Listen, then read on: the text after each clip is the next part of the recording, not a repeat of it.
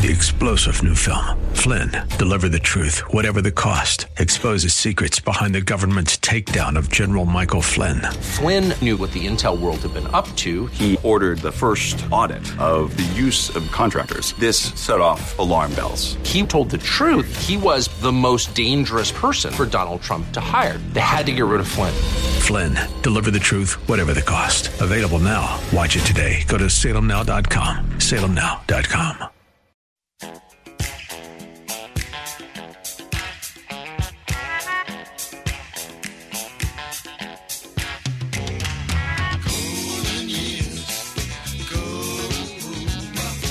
It's Ask the Lawyer with Mike Connors. Got questions concerning elder or state law? Attorney Mike Connors has the answer. He's been recognized as one of New York's top lawyers by New York Magazine and brings nearly 40 years of experience to the table. His office number is 718 238 6500. That's 718 238 6500. Here's Mike Connors.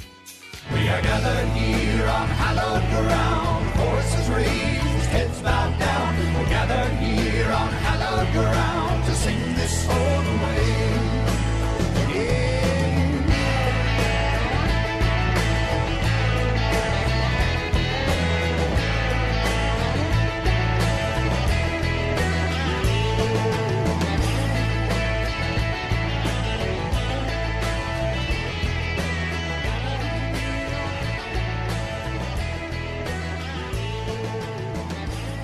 Welcome to Ask the Lawyer with me, Mike Connors. Hey, you know, the show's usually in two parts. The first part of the show, we talk about estate planning and elder law.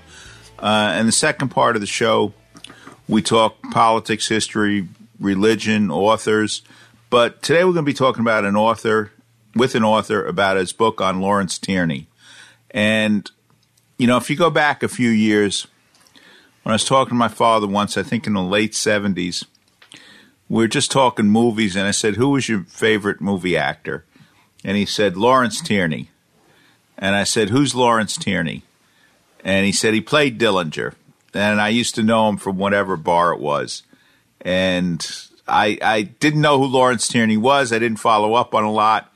But in later years, I got to appreciate and know Lawrence Tierney. And he's really one of the most remarkable acting careers of anybody who's ever been in, in movies. Plus, I, he did a lot of television. He did a lot of uh, shows, you know, plays or whatever live, and supposedly was very good as a uh, as an actor on stage. So we're going to be talking to a guy who wrote a book about Lawrence Tierney, Burt Kearns, and Lawrence Tierney was born in Brooklyn, and we just happened as a family, based on Mr. Kearns' recommendations, last week we just saw a movie with Lawrence Tierney, The Devil Thumbs a Ride. You guys have any? Oh my goodness! You guys have any uh, Well, yeah, thoughts uh, on that one? Yeah, the main character is uh, a bit of an idiot, to say the least. I mean, that's that's being generous. You know, you talk whenever you're watching one of these movies where you've got a you know a murderous criminal or a drifter or something, and they you know people have to make a few stupid decisions along the way for them to really. But I mean, this one really stacks up the stupid decisions as you're going along. I don't know if he's the hero. Yeah, the hero isn't the right. The hero is Yeah. the kid at the gas station who accompanies the police, but Yeah, the uh, That's but, right. But your main point of view character is a nincompoop. It's- you know, okay, you know in horror movies when you're just going sitting there going, "Don't do that, don't do that, no, t- do not do that." Yeah, that's you've got that through the whole. mo- But it's it's well, it, you know what it is. It doesn't lose the pacing, even though you've got a lot of those moments. The way they cut it and everything, it doesn't lose the pacing. You don't feel like you're sitting there watching tedium. Is that fair to say? yeah, and but he's and he's not doing the same stupid thing over and over. Yeah. He just keeps doing something else that works into Yeah. the plot Right. But I mean- beautifully. but we're talking about Lawrence Tierney, and obviously No. Lawrence Tierney is the villain. Is the villain? and Lawrence Tierney could play a bad guy as well as anybody in the 1940s and Yeah. well into the you know in, in Reservoir Dogs. He's the old Irish guy who manipulates everybody. Yep. And one of my favorite la- of his later films was Tough Guys Don't Dance, and I, he gives a great performance in, in that film. And he, you know, he grew up in Brooklyn, or at least was born in Brooklyn, and census records have him both in Brooklyn and Queens with his family. But he went to Boys High in Brooklyn and was an athlete, and then seems almost by luck got an acting job at RKO and became a star. Got in a lot of trouble over the years, a lot of drunken brawls, too numerous to count, and somehow kept acting through the 40s, 50s, 60s, 70s, 80s, 90s, and even had one film appearance after he died in the year 2000. so, you know, a guy who was able to stick around for six decades or whatever and was arrested probably he was in 66 films and arrested 70 times. So we're going to hear about the remarkable life of Lawrence Tierney. We'll be back at the end of the interview. Thank you for listening to Ask the Lawyer. How can I protect my family if something happens to me? What if I need to go to a nursing home? What will happen to our savings, our home? What's the best way to give my home to my kids? Who will help us take care of Grandpa?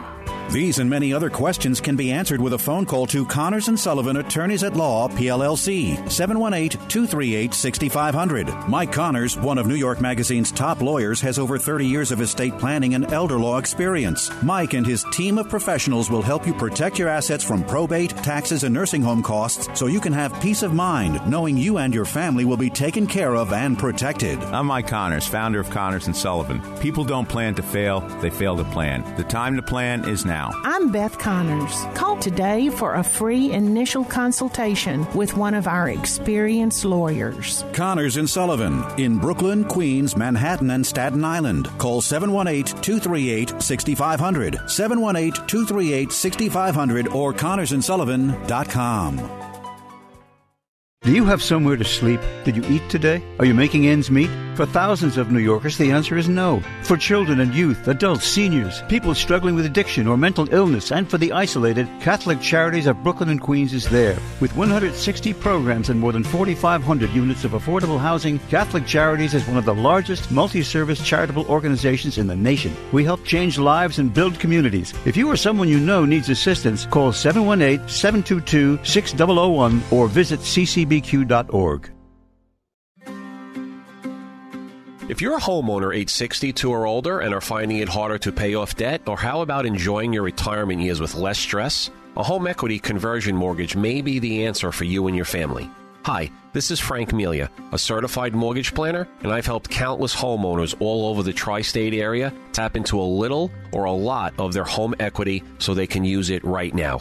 Give me a call so our team here at Contour Mortgage can show you how the loan program works and how much you and your family may qualify for. My job is to help you find the best solution for your retirement goals. I do this by educating homeowners with straightforward information and answers. It's free to call and speak with me, Frank Melia, to determine if this mortgage program might be able to help you and your loved ones now. Call and speak with me. I'll answer your questions and help you decide if a reverse mortgage is right for you and your family. Make the call now, 888 954 7463. Once again, that's 888 954 7463, and you could be on your way to a better retirement. Frank Melia, NMLS number 62591, Contour Mortgage Corporation, NMLS number 34384. 990 Stewart Avenue, Suite 660, Garden City, New York 11530, licensed mortgage banker, New York State Department of Financial Services. Time now for Connor's Corner, where Mike takes a closer look at topics like history, politics, religion, and more. Here's Mike. Welcome to Connor's Corner segment of Ask the Lawyer. Uh, you know, when I when I came out of the service in the late seventies, one time I remember I was talking to my father. We were watching a movie on TV, and we were just talking about who our favorite movie stars were. And you know, we went through the usual list. But then my father said, "My, you know, I asked him who's his favorite actor, and he said Lawrence Tierney." And I said, "Who?" and then he said, "Yeah, you know, Dillinger, and he used to tend bar in the same place I tended back whenever, and I don't know what year it was, but I know some of you out there saying, "Who's Lawrence Tierney?" So we're going to try to correct that. We have Burt Kearns up, who wrote a book about Lawrence Tierney. Welcome, Connor's Corner. Hey, thanks for having me. Okay, so who was Lawrence Tierney? All right, we have to go back. There's really, in people's minds, there's two Lawrence Tierneys. Now, the first one uh, showed up in Hollywood, 25 years old, in, in 1943. He shows up on the RKO Pictures lot. He's in a bit, a bunch of bit parts, gets small roles. Handsome Irish guy from Brooklyn. Uh, they don't do anything with him. So he finds out, he looks in the trades one day and sees that an independent company is doing a movie about John Dillinger, who was the public enemy number one back in the 1930s. Tierney, on his own, walks up to the other other company. He walks into the office. They're out to lunch. As, as the legend goes, he grabbed a script off uh, the secretary's desk, learned a scene, went in, got the role himself. Uh, the movie is uh, filmed in 1944. It premieres in 1945. It plays in Times Square on April 25th. And overnight, Lawrence Tierney is a superstar. He is Dillinger. He's like he's the action hero. He's the the gangster hero of Hollywood. Overnight, uh, three weeks later, he's arrested for being drunk in Beverly Hills. Gets a twenty-five dollar fine. He's arrested about three weeks after that. Again, drunk and fighting, twenty-five dollar fine. Lawrence Tierney went on to make films into the 1950s or so. Um, at the end of his career, which lasted up until about the year 1999. He made about 60 films, had more than 30 television appearances, and more than 70 arrests. uh, he, here was a guy who, who drank and fought away his career in, in totally in public, in all the papers and all the gossips, uh, but still managed somehow to keep working. Uh, he, he, he was saved by television in the late 1950s. Uh, when the when it got too hot in Hollywood from being arrested, he went to New York City. When he was banned from every bar on Third Avenue, he went to Europe for a while. Came back from Europe, got some work in the 70s, got in some more trouble in the 70s, and then made a comeback in the in the 1980s.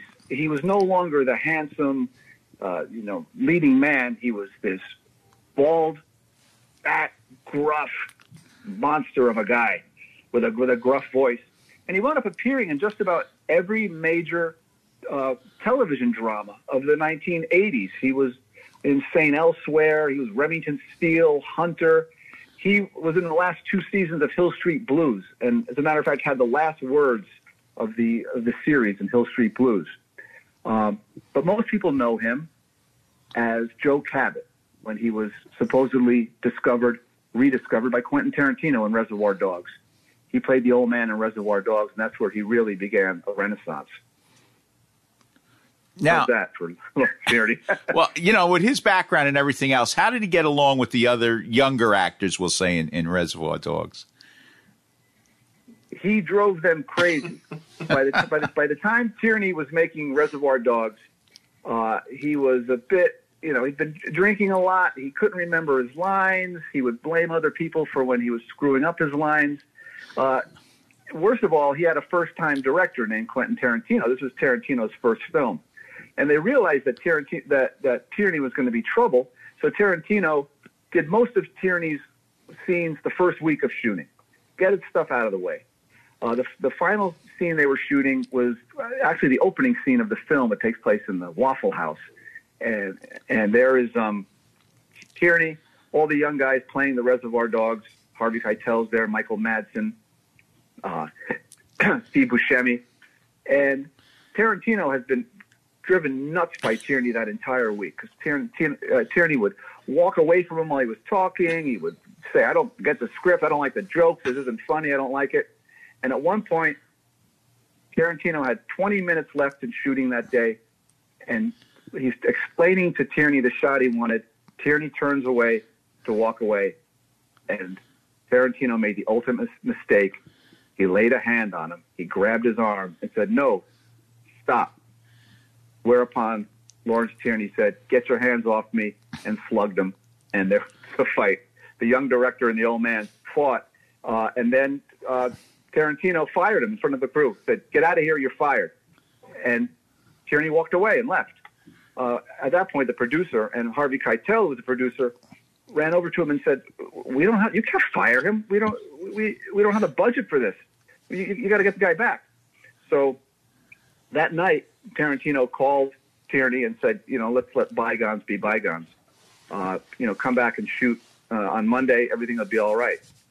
But by that time, Tierney had uh, was in a rage. He went to the, the bar across from his apartment, uh, started drinking, uh, fought with the bouncer, broke the window of the bar, went back to his apartment with somebody else, drank some more. Uh, his nephew showed up to try to calm down his uncle, whereupon Tierney pulled out a 357 Magnum from a drawer and started shooting at his nephew. Uh, the bullets went through the went through the wall into another apartment. Uh, Tierney wound up being arrested. He spent the weekend in jail, and then everybody who knew him worked to get him out of jail without telling Tarantino because it would ruin the insurance bond on the movie. and they got him back to work on Monday, and he remained under a house arrest uh, for the rest of the filming. You know, before we got on the air, we were we were talking a little bit about New York, how you commit a crime and you're out the next day. How many times did, was Lawrence Tierney arrested and then let out just right away? Well, the thing with Tierney is, for instance, I got onto this, this story when I, I saw an article from 1951 that said Lawrence Tierney arrested for the 13th time. Uh, he'd been arrested uh, entering a bar barefoot, saying he wanted to whip anyone in the house, fought the police. They, th- they threw him into jail. They brought him into court. Uh, I found out later this was really like his 25th arrest, not, not his 13th. Um, he obviously had, uh, you know, a lot of problems drinking and fighting, etc. Uh, the judge said to him, uh, "Mr. Tierney, this is the 13th time you've been brought before me. Uh, we have a problem here. Uh, you know, we find you, we've put you in jail for a couple of days here and there, but we've got to do something about it. It's time for you to go away for a long time." Uh, and Tierney just kind of looked at the judge, and the judge said, "But I'll make you a deal." if you promise never to drink again, I'll let you off with a fine and some probation. And Tierney looked at the judge and said, Your Honor, I promise I will never drink again. And they said, Okay. And they let him go. And this happened over and over again, where they just, you know, on his promise, he got off. And I guess, you know, the, the studio, the lawyers, people, people helped in all this. But Tierney, really, I think the most he spent in jail was about 30 days at one point after like you know a fourth arrest in a row. But he was always back out on the streets, ready to fight again. And why was it? I mean, you know, like I've known a lot of people have problems with alcohol, but I don't know that many people that had where they got in a fight constantly. What was in his personality? What was there? Did you figure that one out? Well, I yeah, well, I think today we would say that that he was bipolar. He had issues. I mean, I spoke to some you know people in his later years when he was hanging out with a lot of young actors in Hollywood, and they thought it was they thought it was you know kind of the women thought it was cute that Tierney would see these young women and say you know rub my head, and he would love to get head massages. And they all say, well, it's you know a little kinky, he's an old man, but he's harmless, and the women would rub his head. Um, I, I later found a, a woman who Tierney had lived with her family in Queens back in the 1950s when she was a teenager and he would ask her to rub his head because he would get severe headaches. And she said it was obviously, you know, from the drinking and the beatings that he took. You know, and many of the beatings he took were from the police because he would, when he was arrested, he would not go peacefully. He would be a wild animal and fight the cops. There was a very famous uh, fight that he had in 1958 on Sixth Avenue in Midtown Manhattan with with two cops, where you know they had to they had to bring out the billy clubs and they had to, to bring him down. And I guess the way you bring somebody down like that is to just keep hitting him in the head until he stops fighting. Uh, he, just had it in him. He was, you know, he had he had issues. He his, he had, uh, you know, fa- his, in his family there were drinkers and fighters. You know, his grandfather was apparently died in a in a barroom brawl uh, in Brooklyn. Uh, his his father was a um, was the head of the the aqueduct police in New York. He wasn't actually a policeman; it was a political appointment. But he was, you know, the top cop guarding the aqueduct back in the days when there were a lot of saboteurs trying to blow up blow up the reservoirs, et cetera. But yeah, he had he had drinking in the family, and he was a you know he was a diehard alcoholic. He couldn't stop drinking, and he would say this. You know, he'd, he'd be interviewed in in in the papers, and he would say, I, I, "I'm sorry, I'm you know I tried AA, I tried to stop, I can't. I'm a prisoner to this, and uh, you know I, I can't stop." And got no sympathy whatsoever, you know, from the reporters, from the gossips, from society. But the uh, studios, people kept giving him work. He kept, you know, working here and there. Well, you know, you look at his films. I mean, he is a talented actor. I mean, there's no question about it. Um, whether if I were a director, I could put up with him, I doubt it. But um, he, he's a very talented man. I mean, from uh, Born to Kill, I think is one of the best film noirs ever, and his character is probably the most cold blooded. Uh, you know, killer that you could possibly have, and he's great in that, and he's great thirty, what is it, forty years later in Tough Guys Don't Dance. That's the thing with him is that there, there, there. He was a great actor. That's what made this book and this story so different from just the usual, you know, Hollywood land in the gutter story. This was a guy who was a really good actor. He was a great stage actor. You know, some of the best work he did was on the stage. You know, he never made it to Broadway. He almost he almost did. Once he got in a fight with the director, another he was fired for being drunk in rehearsals.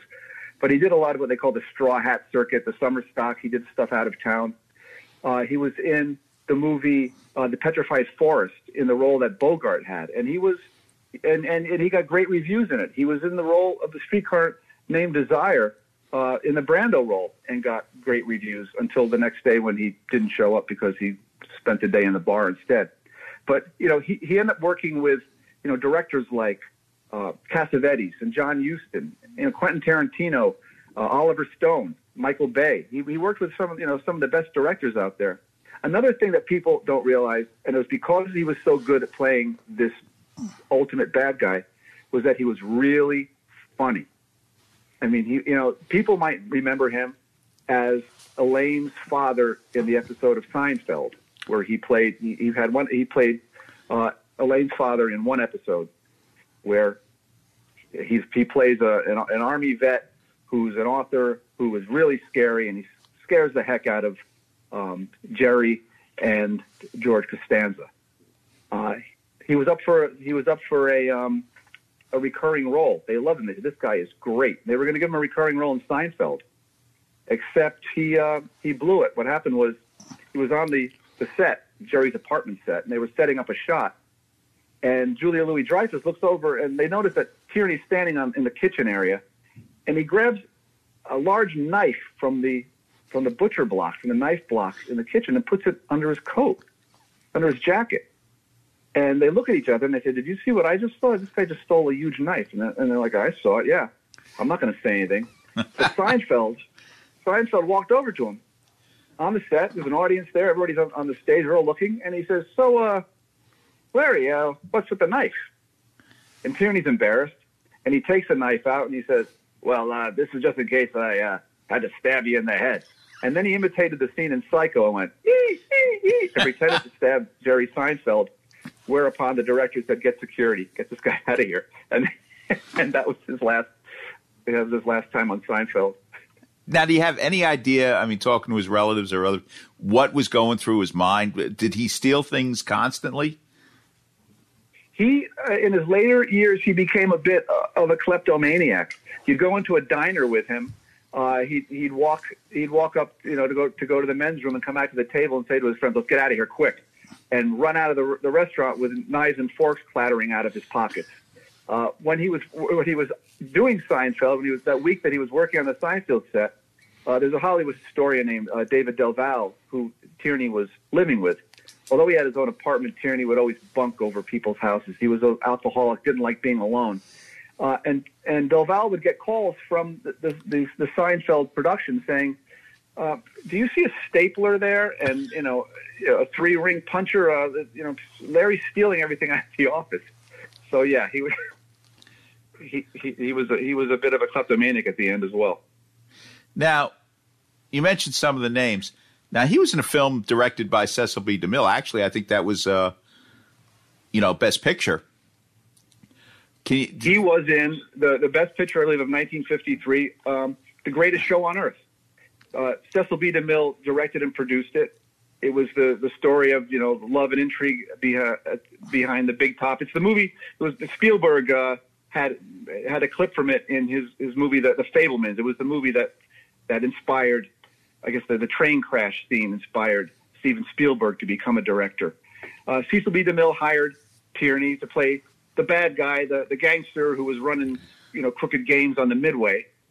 And uh, he got along with Tierney. Tierney, you know, he, he liked Lawrence Tierney. There was there, there was a scene they were shooting where Cecil B. DeMille had to get nine actors into one shot, and he couldn't figure out how to do it.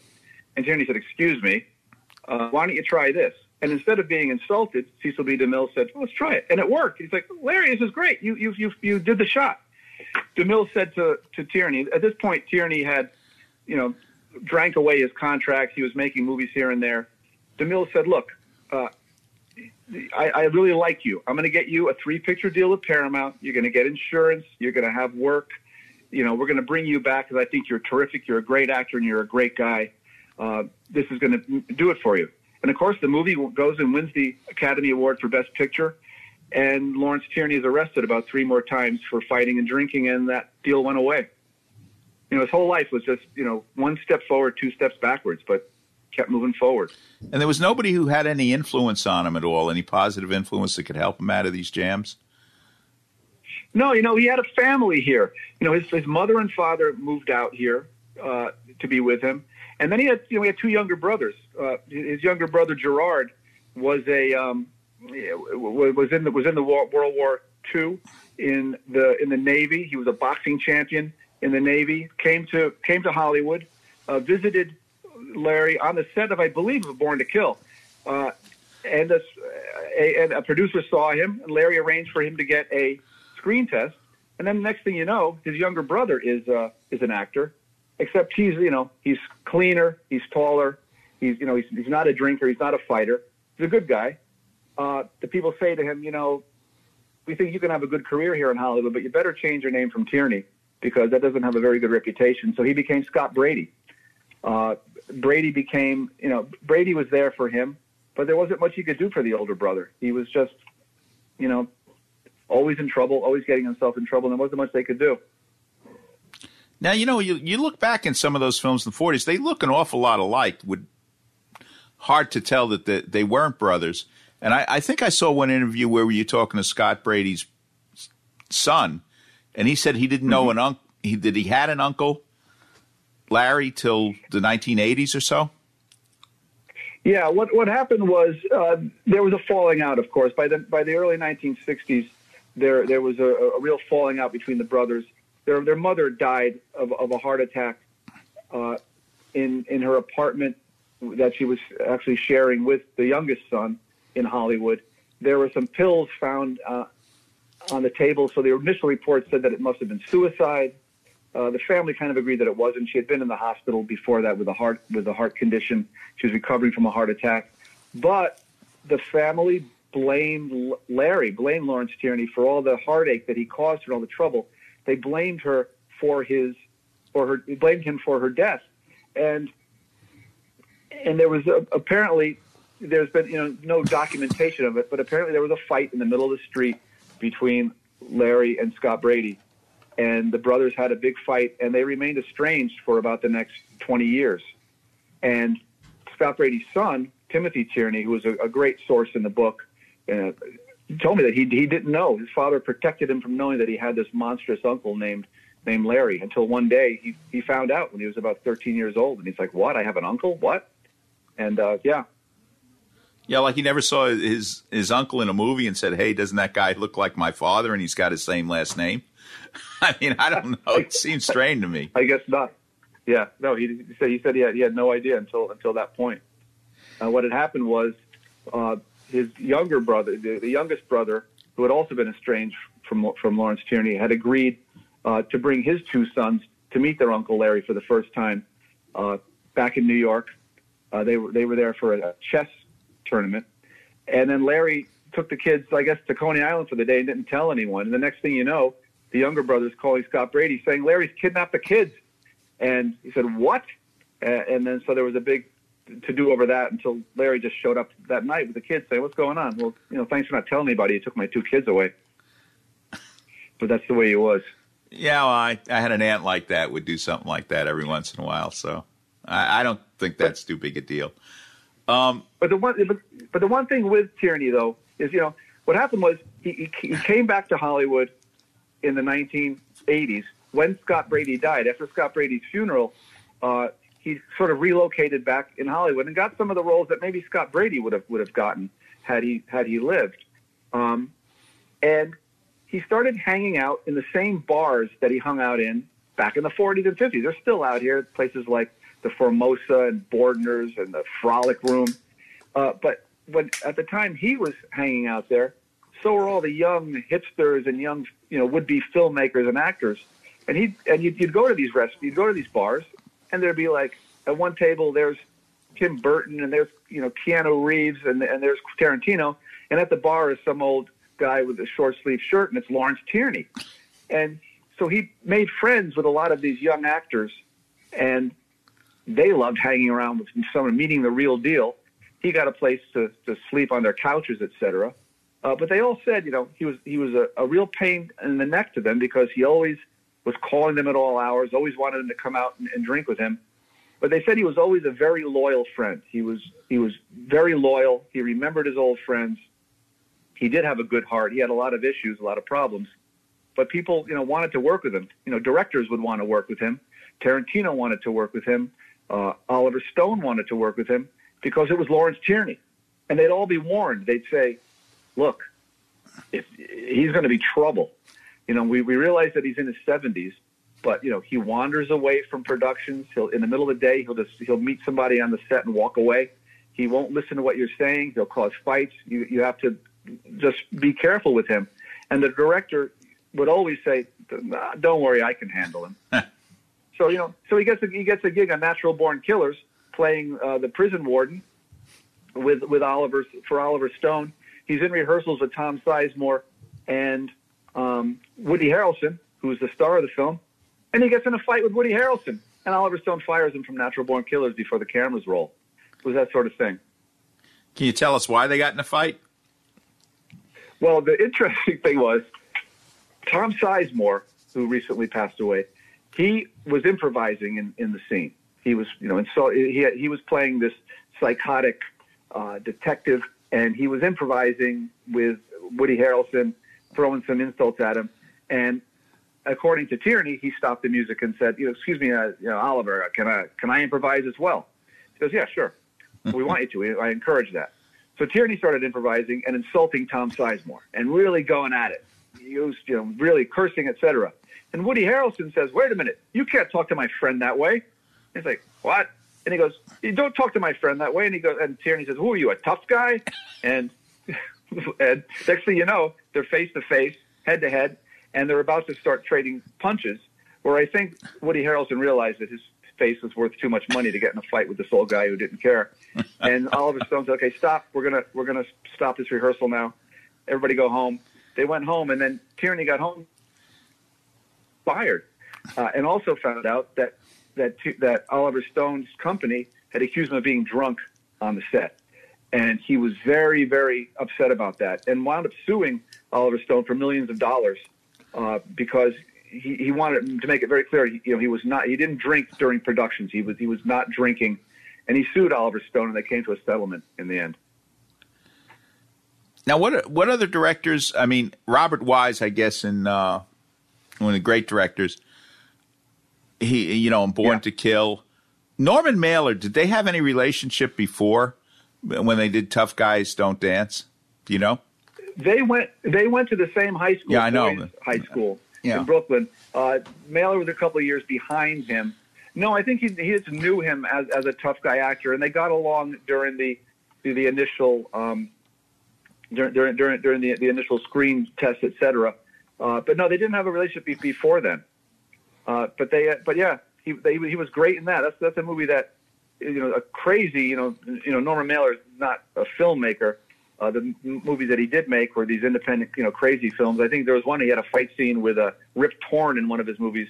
You can see it on YouTube, um, where I believe it was Rip Torn and, and, and Mailer were fighting, and one of them had a hammer, and I think you know Rip Torn was hitting Mailer on the head with a hammer uh, while the cameras were rolling. But in, but in this one, you know, again, all the all the critics said, you know, in this movie, in, in Tough Guys, Lawrence Tierney gave the best performance of all. Yeah, there's no question about it. It's a great performance, and that's, you know, like it's one of the later films where you you see his ability because in a lot of those films he's in a very short time, and you don't really get a, you know an idea of the personality or whatever of the character. But this one he really does. and you know, I I I love that film. I love his performance in it. I mean, there's some weaknesses in the film, but he gives a Yeah. great performance.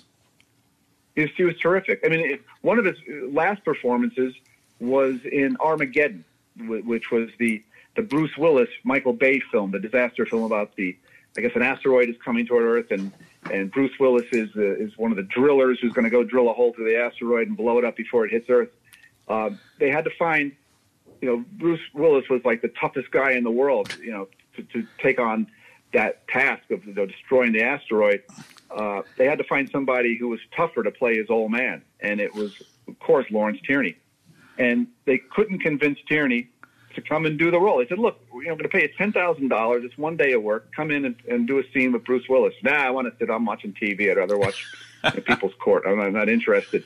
And they finally they got him to do the role by uh, getting one of the, the female production assistants on the phone and saying, "Please, Larry." And he goes, "Okay, I'll do it for you." And so he shows up and he, he does the scene with Bruce Willis, which was, you know, he, he's in a, a, a nursing home. Bruce Willis comes to say goodbye to his old man. It's a touching, it's a great scene. It was cut out of the movie, but it was included in the director's cut, which later came out on Blu-ray and DVD. And that, that was really one of Lawrence Tierney's last film performances. Now, what kind of living was he making when he was doing this? And and you know, I don't think I don't think we spent enough time on like the down years for him. Sometimes he was just down on his luck and out of work. And what what was, you know, what what what did he used to do back then? Well, beginning in the in the nineteen end of the nineteen fifties, when you know he's living in abandoned buildings here and there, uh, you know, running around staying at people's apartments. He he went to Europe. Uh, he, he spent several years in, in Europe. He, he he dubbed motion pictures for for uh, America. Here, he appeared in an Italian movie. Uh, ma- but managed to you know make his way and drank his way across Europe for a few years, away from the from the probing eyes of the press. He came back to New York in the, in the late '60s after he'd been in a film. He worked construction. He be, they found him on a on a construction lot. He he built one of the helped build one of the big buildings in the '50s in in uh, in Midtown Manhattan. He was on that project. He was a he was he was a welder. He he worked on, on construction. He worked as a bartender.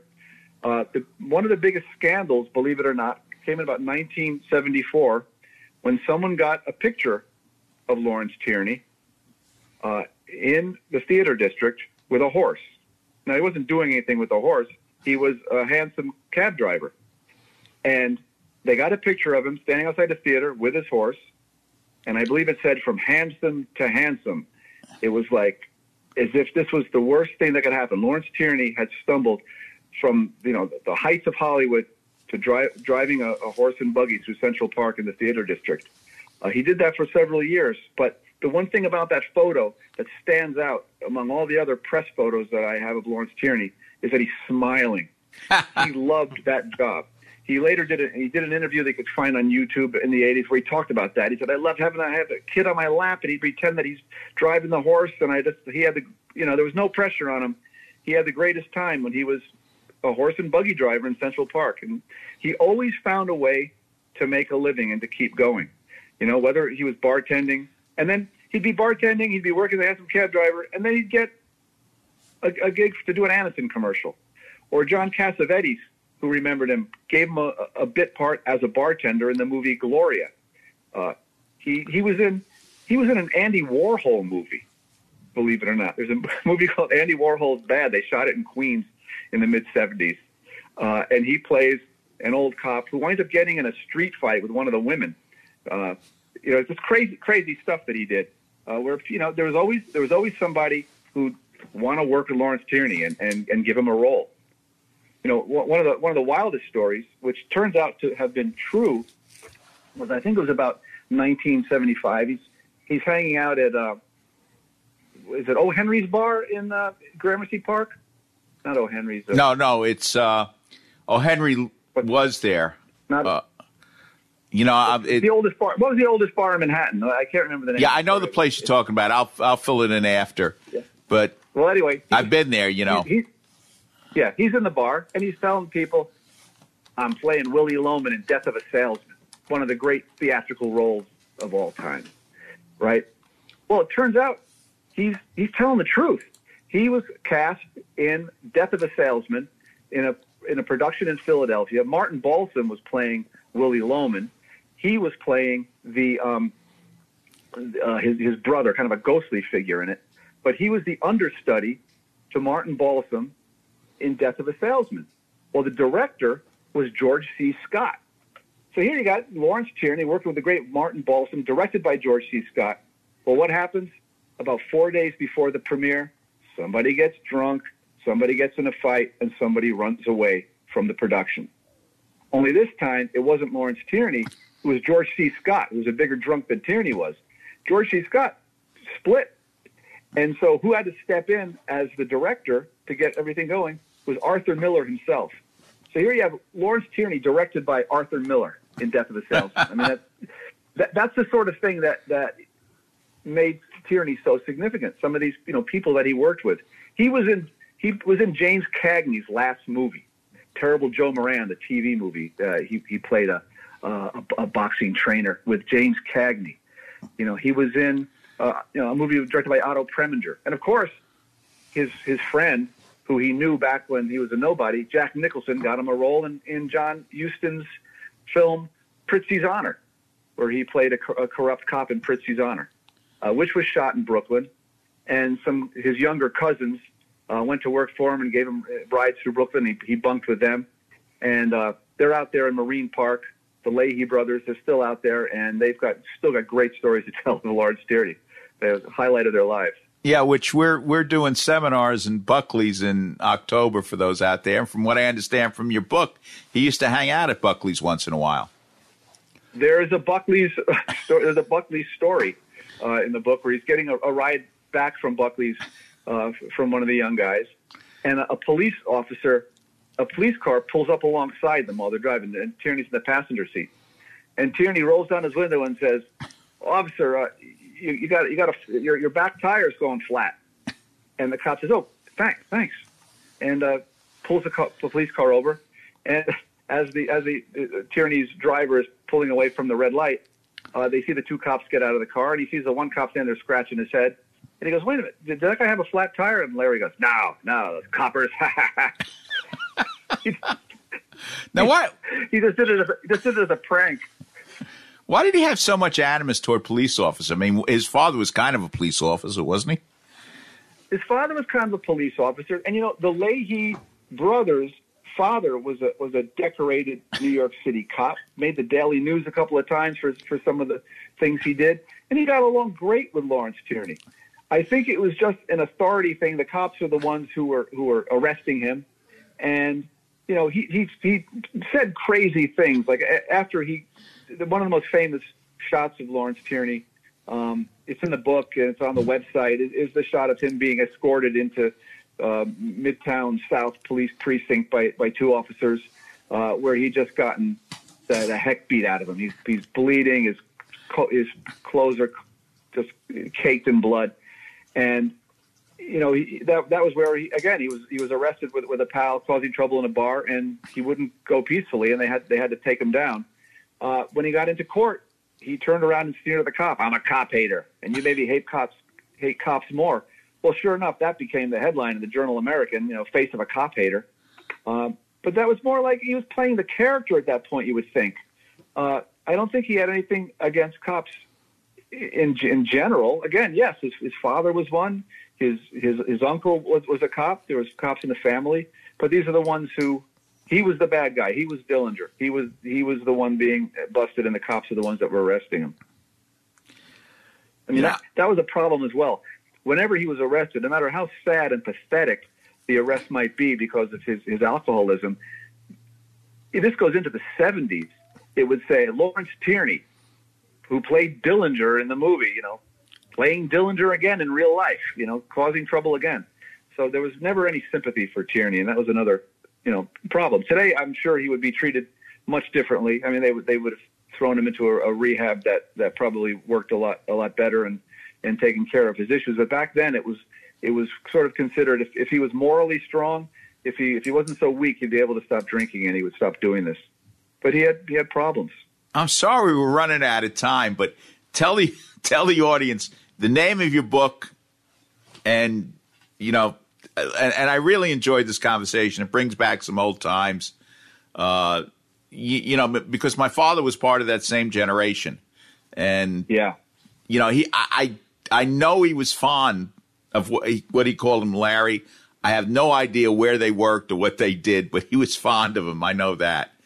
Um, but tell, Sure, tell if he worked, if, go ahead. if he had a bar, I'm sure he knew him. Yeah. Yes, I, well, my father tended bar in the in the 40s and 50s after the war when he was Yep. saving up to buy his own bar in Bay Ridge in the in the 50s.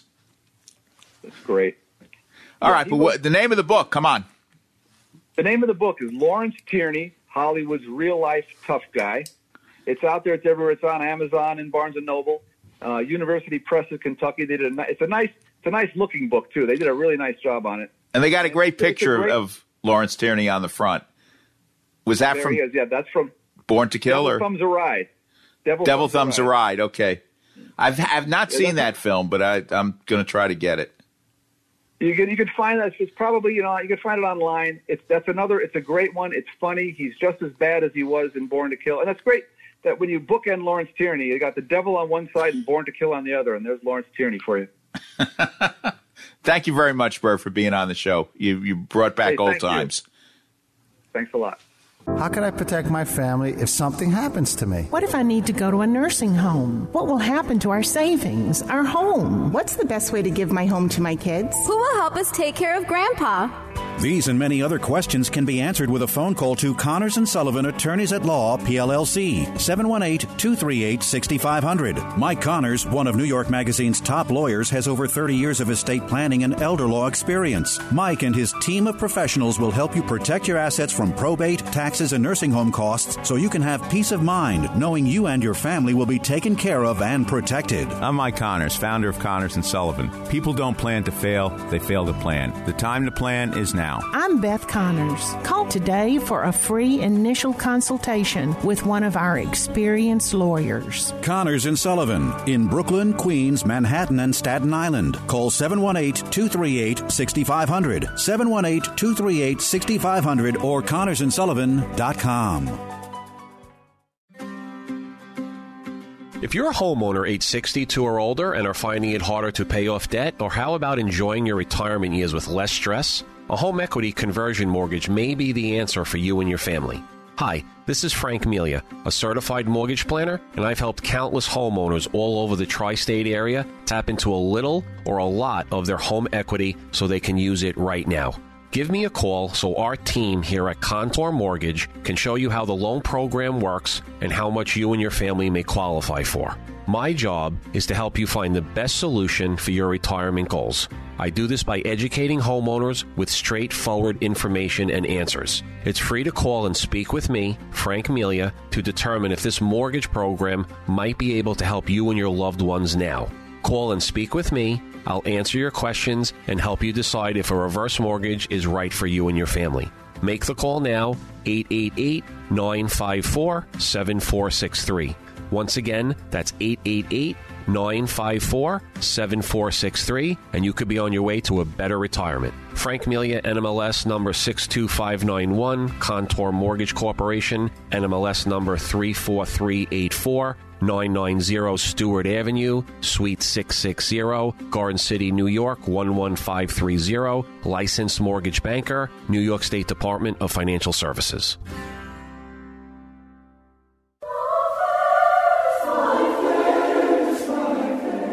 Do you know how many Christians live in the Middle East? Six million people. Do you know how many Christians need your help? Every single one. Do you know what we can do? With St. Francis in Beirut, we can give them hope. We can give them medicines. We can give them medical equipment. We can give them everything they're looking for. Because some others decided to remove Christianity from the Middle East.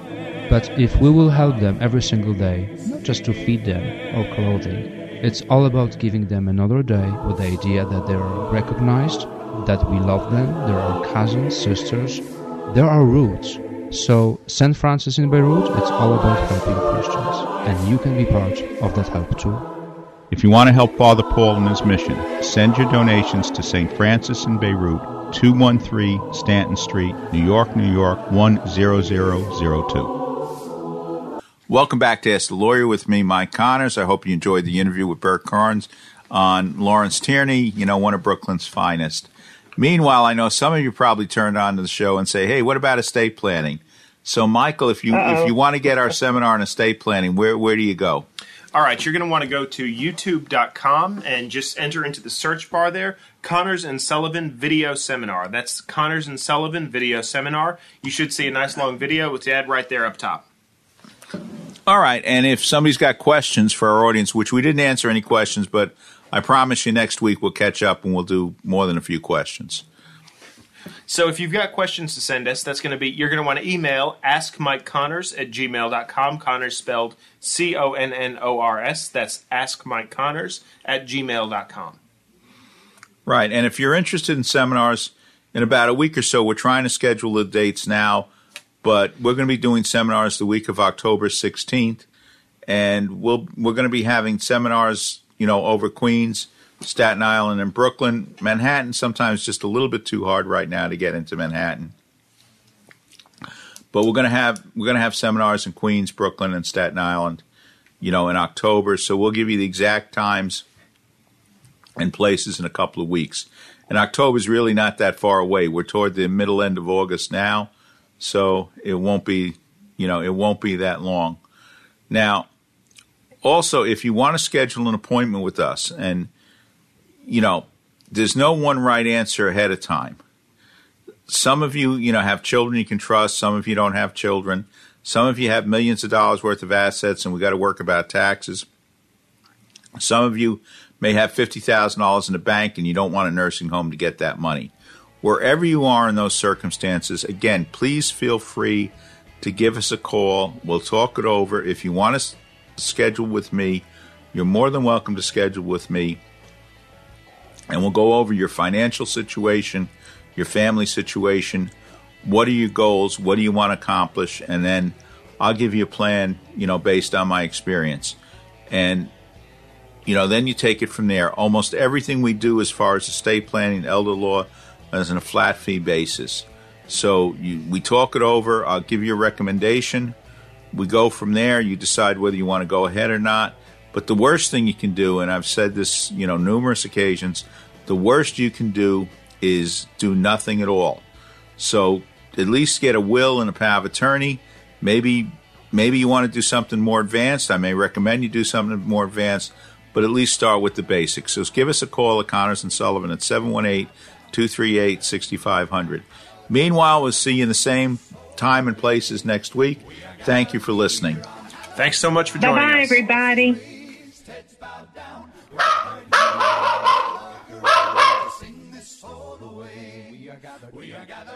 Here on hallowed ground, voices raised, heads bowed down. We're gathered here on hallowed ground to sing this soul away.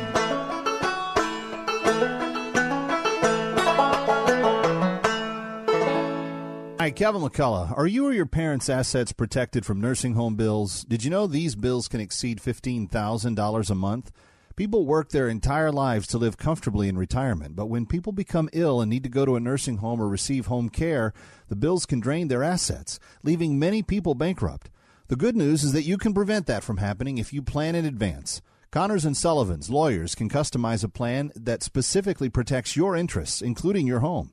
Schedule a free comprehensive telephone consultation with Mike Connors to discuss your issues and concerns from the security of your home.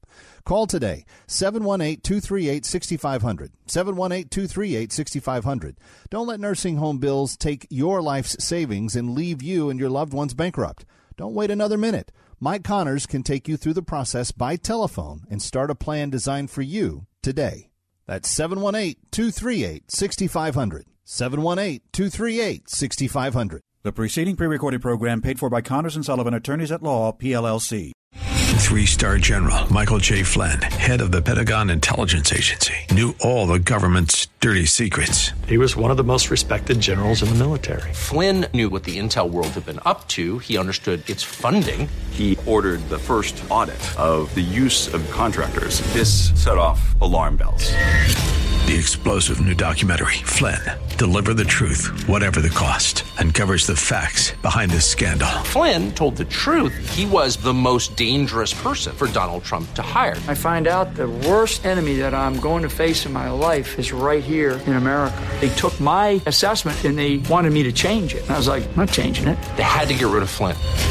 With in depth interviews, archival footage, and never before seen personal records of the man behind the headlines. I just felt like I was drowning. Flynn, deliver the truth, whatever the cost. Available now. Watch it today. Go to salemnow.com. Salemnow.com.